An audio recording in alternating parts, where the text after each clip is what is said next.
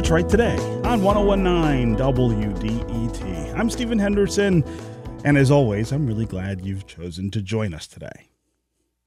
At this point in COVID 19 vaccine distribution efforts, a lot of groups, such as healthcare workers, those that live in and work in nursing home facilities, and many others, have been prioritized or have already received the vaccine. And of course, as of April 5th, all Michigan residents 16 or older can actually go get a COVID 19 vaccine. I am one of the people who is really pushing the idea that all of us need to take advantage of that, especially here in the city of Detroit, where we are lagging so far behind where we should be with people getting vaccinated. But for all that discussion about vaccinations, State and federal agencies are starting to recognize the importance of prioritizing vaccination efforts when it comes to one particular segment of the population. And it's a segment that we haven't talked a lot about the homeless. HUD's annual point in time count said 17 of every 10,000 people in the U.S. was homeless on a single night in January 2019. The need to vaccinate this specialized group is important because they experience not only underlying health conditions that put them at increased risk for COVID 19, but also because they may be staying in homeless shelters where it would be pretty hard to stay socially distanced. And of course, that is what facilitates the spread of the virus. As some states try to step up efforts to prioritize the homeless when it comes to vaccinations, we want to take a look at where Michigan stands when it comes to vaccinating this segment of the population. What steps are being taken in the city of Detroit, both by organizations and by local government, to ensure that as many members of this group as possible get vaccinations. That is where we begin the conversation today. And we've got two really great guests to help us talk about this subject. Dr. Najibah Rehman is Chief Medical Officer for the Detroit Health Department. Uh, Dr. Rehman, welcome to Detroit today. Good morning, Mr. Henderson. Thank you for having me. And Reverend Faith Fowler is Executive Director of Cass Community Social Services. She has been there for 25 years and is one of the most dedicated and fervent advocates for people facing housing insecurity here in Detroit. Uh, Reverend Fowler, welcome back to Detroit today. Thank you, Stephen. Good to be with you. Yes. So, Dr. Rehman, I'm, I'm going to start with you, and I'd love for you to talk just a little about why it's really important to focus on vaccinating the homeless. Uh, how many people are we talking about here in the city of Detroit, and how many of them have been able to get vaccinations so far? Also, talk a little about what issues they have uh, in terms of trying to get them vaccinated and even get information to them about how to get vaccinated. Sure. So, yeah, you know, the the homelessness work we did in the city of Detroit, I really do think is is one of our success stories um, of the COVID response. Um, from the beginning, where we were doing testing and going into all the shelters a year ago, and so we built these relationships up, and so in mid-January when, you know, we were able to start doing outreach for vaccination, we already had these relationships established with the shelters. And so it was very easy to go in and start vaccinating staff and residents. Um, you know, early on, the prioritization was only for staff, and so we advocated with the state and asked if we could um, we could also start vaccinating residents. And you know what we found um, through some surveys that we had conducted um, with the CDC when we had them um, come to just assess um, what our practices were with with the homeless population was that many people were um, hesitant about uptake because they were scared of the side effects, and then they had report, heard reports about people dying from it. And so, you know, we went in early also and just started talking about, you know, like concerns that people had. And then, you know, we were coming back for a few rounds as well, so we were hoping that uptake would increase. What we found with um, the population, so there are about 1,900 sheltered individuals in the city of Detroit mm-hmm. across 29 of the shelters. And we found that for the first dose, only 35% of individuals were taking it. And then of that, uh, 22% total uh, received both doses. And so we did find that we, you know, we were not catching as many people as we could. And then when you look at staff, about 65% of staff received their first dose, and uh, 46% ended up getting both doses total. So we have a lot of work to do. Um, one thing that we can do with uh, the sheltered community is there is a surveillance system where you can track individuals um, if they have moved to another shelter. And so that's what we've spent a lot of time doing and offered either to go back to um, those shelters for scheduling or to have people come to the Northwest Activity Center where we can also provide transportation for them to get um, their second dose or first dose if they choose to um, start the series. Hmm. So, so before we talk a little more about the sheltered population, uh, I want to try to get to the maybe non-sheltered population, people who are homeless and living uh, on the streets here in our in our city, and and how you manage outreach to them, uh, given that they also, of course, need vaccinations and, and are at high risk for uh, for COVID. What, what what does that look like? Yeah, so you know the the number of individuals that are unsheltered um, it it fluctuates often, and so we have uh, we have a relationship with the NOAH project through the Housing Revitalization department, and then also um, Pope Francis Center. They they bring in a lot of unsheltered individuals for um, you know food during the day, and so we went to those places, and we actually had very good uptake uh, for vaccination. And when we went back, people were coming, uh, were returning, and we were able to find most people that we missed as well. Um, in addition, the Wayne State University School of Medicine Street Medicine program does a lot of work with the unsheltered population. So it's not just us doing the work, but you know, having our community partners fill in the gaps. Hmm. Uh, Reverend Fowler, I want to talk uh, about the special needs that this population has and what you have seen since uh, since the COVID pandemic started a, a, year ago, and, and how this has affected uh, not just the, the, the health outcomes and the public health issues, that we have with people who face housing insecurity. Uh, but but of course the, um, uh, the, the the issues that they face all the time uh, because they have such uh, such precarious housing circumstances. Just give us a sense of what the last year has looked like. Sure. So let me start with the outreach in, in terms of Cass. Uh, we have an outreach team now that goes out seven nights a week to engage uh, men and women, uh, primarily living on the streets. And uh, early on, the whole team quit because we couldn't get PPE to them. It took us a while to um, catch up because there was such a demand everywhere. And of course, when you're dealing with men and women who are unsheltered, they're they're not even able to wash their hands, much less um, socially distance or mask up. So uh, that was the immediate reaction. We had to um, find sources for, for gloves and masks and disinfect. And, and once we did, we hired a second team, and they've been very um, effective. But you have to imagine that even if you could talk the individuals into going for testing, you had to socially distance them in the vehicle.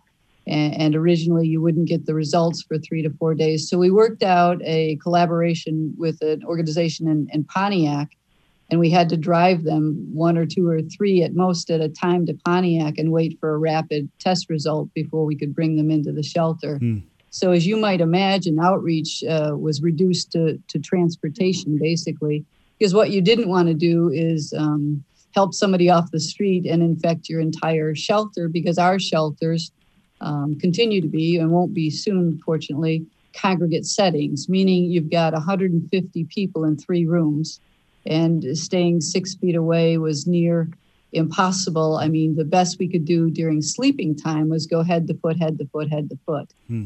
Um, so, so there was uh, fear not only amongst the people who were experiencing homelessness, but also amongst the staff.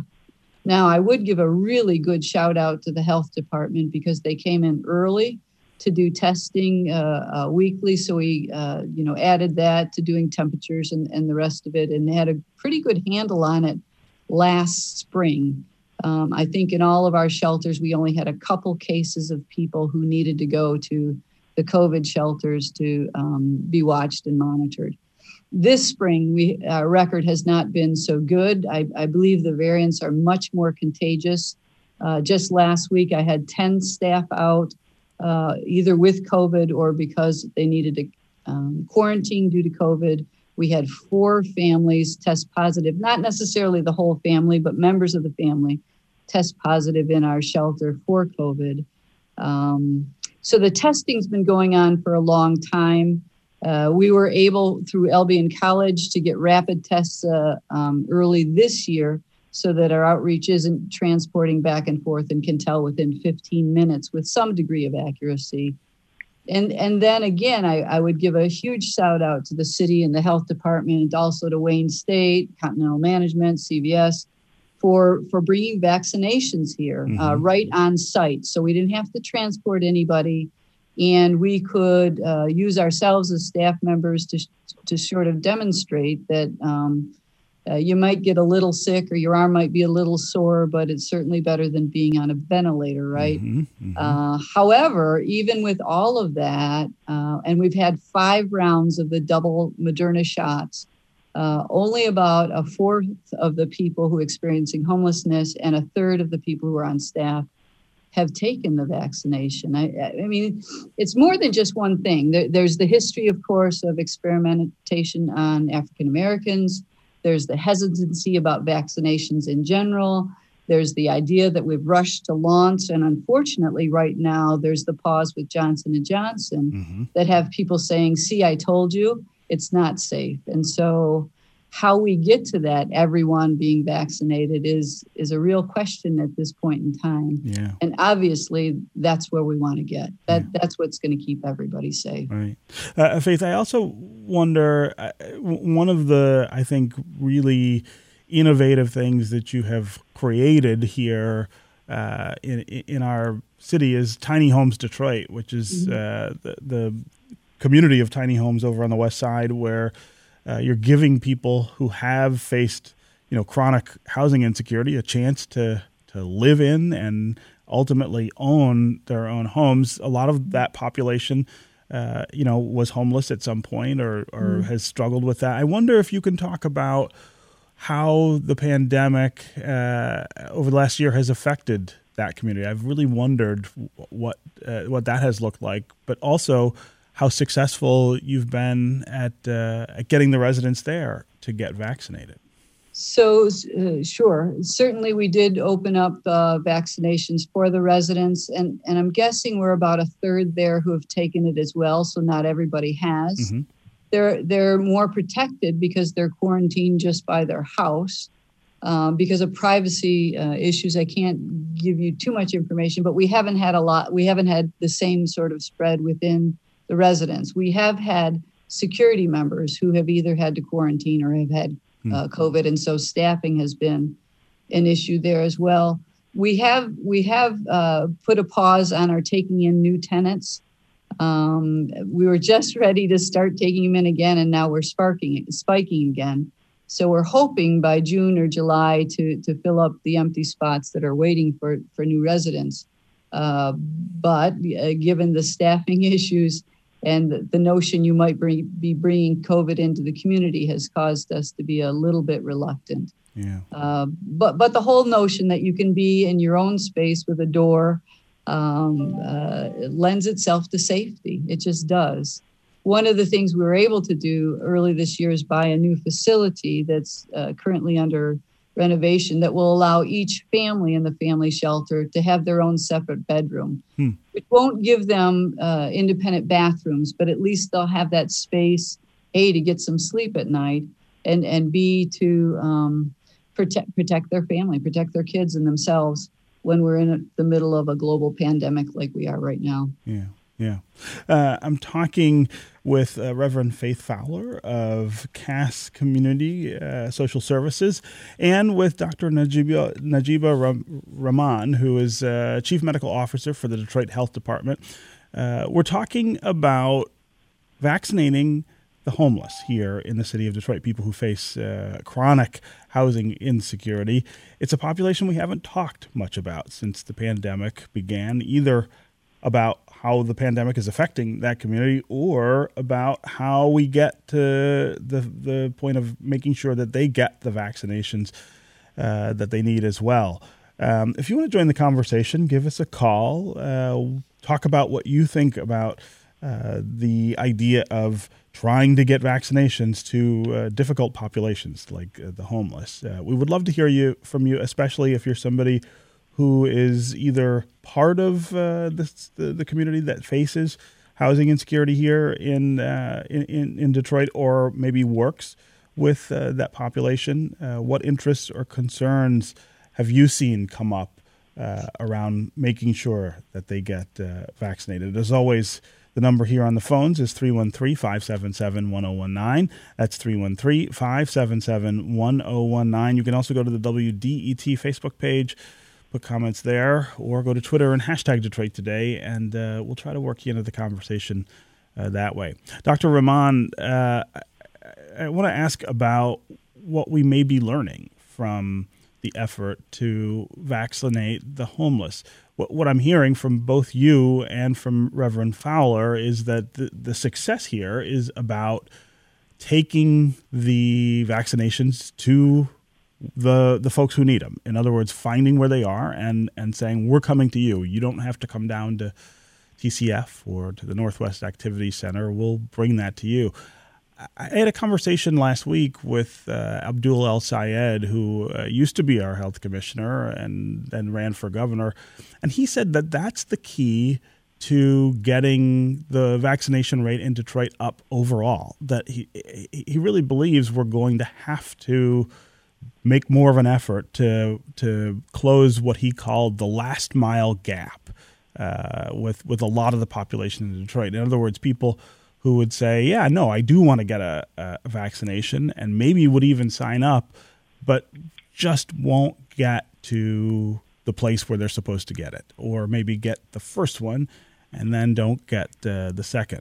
It, is this effort to reach the homeless kind of a blueprint, maybe, for something we ought to be doing on a on a bigger scale?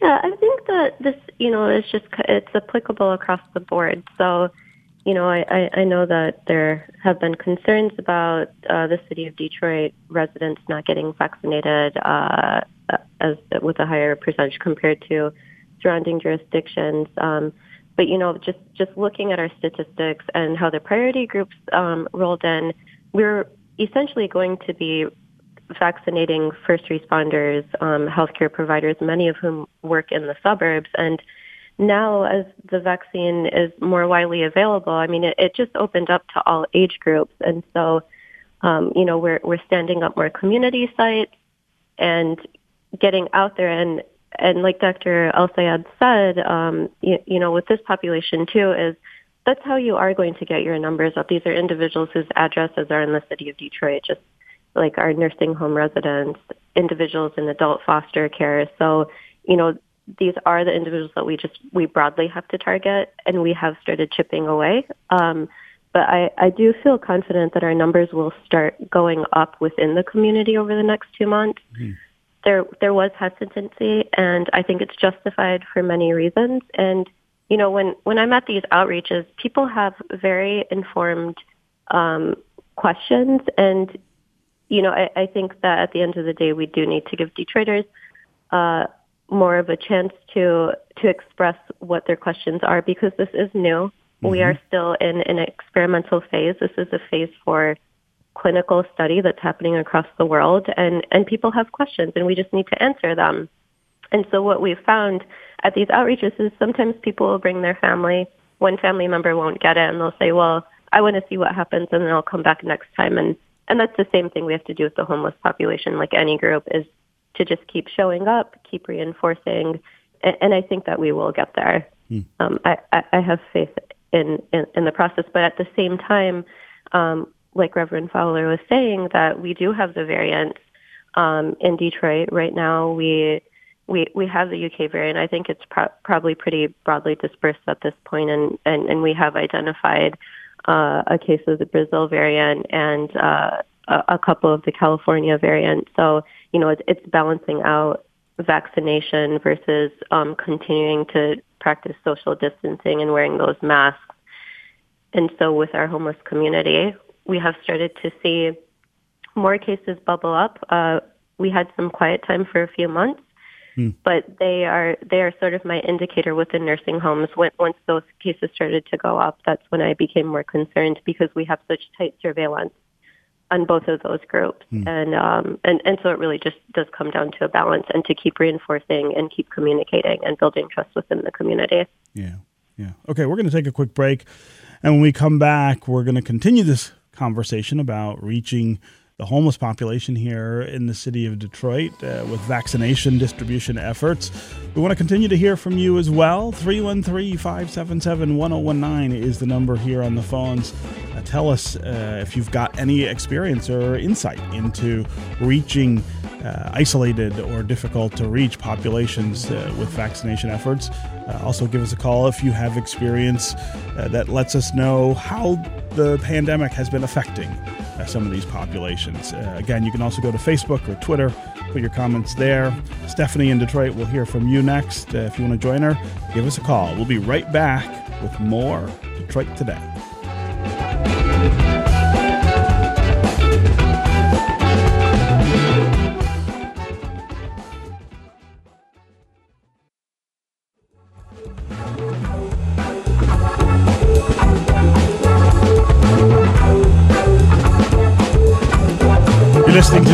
Today on 1019 WDET. I'm Stephen Henderson, and as always, thanks for tuning in. My guests are Dr. Najibah Rehman. She is the Chief Medical Officer for the Detroit Health Department. Also with us is Reverend Faith Fowler. She's Executive Director of Cass Community Social Services. Uh, we're talking about efforts to make sure that the city's homeless population is included in the efforts to distribute the COVID 19 uh, vaccines. Uh, for obvious reasons, uh, there are some real challenges making sure that that population is included in the, the general efforts to get everybody vaccinated. the health department has been working uh, on this problem specifically for some time and uh, is looking forward to uh, the day when um, when we can say that we've got most of uh, that population vaccinated, as well as most of the people here in the city. Uh, we want to hear from you during the segment uh, if you have any experience or interaction uh, with isolated or difficult to reach populations here in the city. Uh, let us know what that's been like for the past year. This is something that we haven't really talked about much on the program how COVID 19 and the pandemic has affected populations like those who face chronic housing insecurity. Uh, as always, the number here on the phones is 313 577 1019. That's 313 577 1019. You can also go to Facebook and Twitter and put comments there, and uh, we'll get you into the conversation that way.